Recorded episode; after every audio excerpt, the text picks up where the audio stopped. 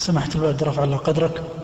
رجل صام صيام تنفل ثم واقع زوجته وهو يصوم صيام تنفل.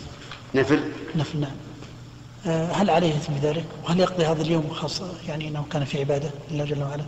رفع الله قدرك. ليس على من جامع زوجته في صيام النفل حرج.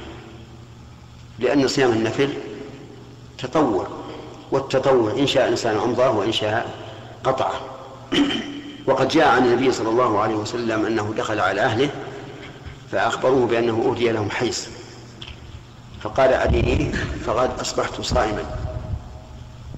فجاءت به إليه عائشة رضي الله عنها فأكل منه. وهذا دين على جواز قطع النفل. سواء كان بجماع أو بأكل أو بشرب.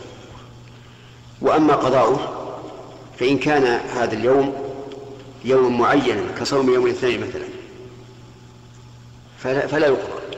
لأن هذا الصوم مقيد بيوم معين وقد انتهى وزال وأما إذا كان غير معين كصيام ثلاثة أيام من الشهر فإنه يقضي ولكنه ليس على سبيل الوجوب بل على سبيل الاستحباب.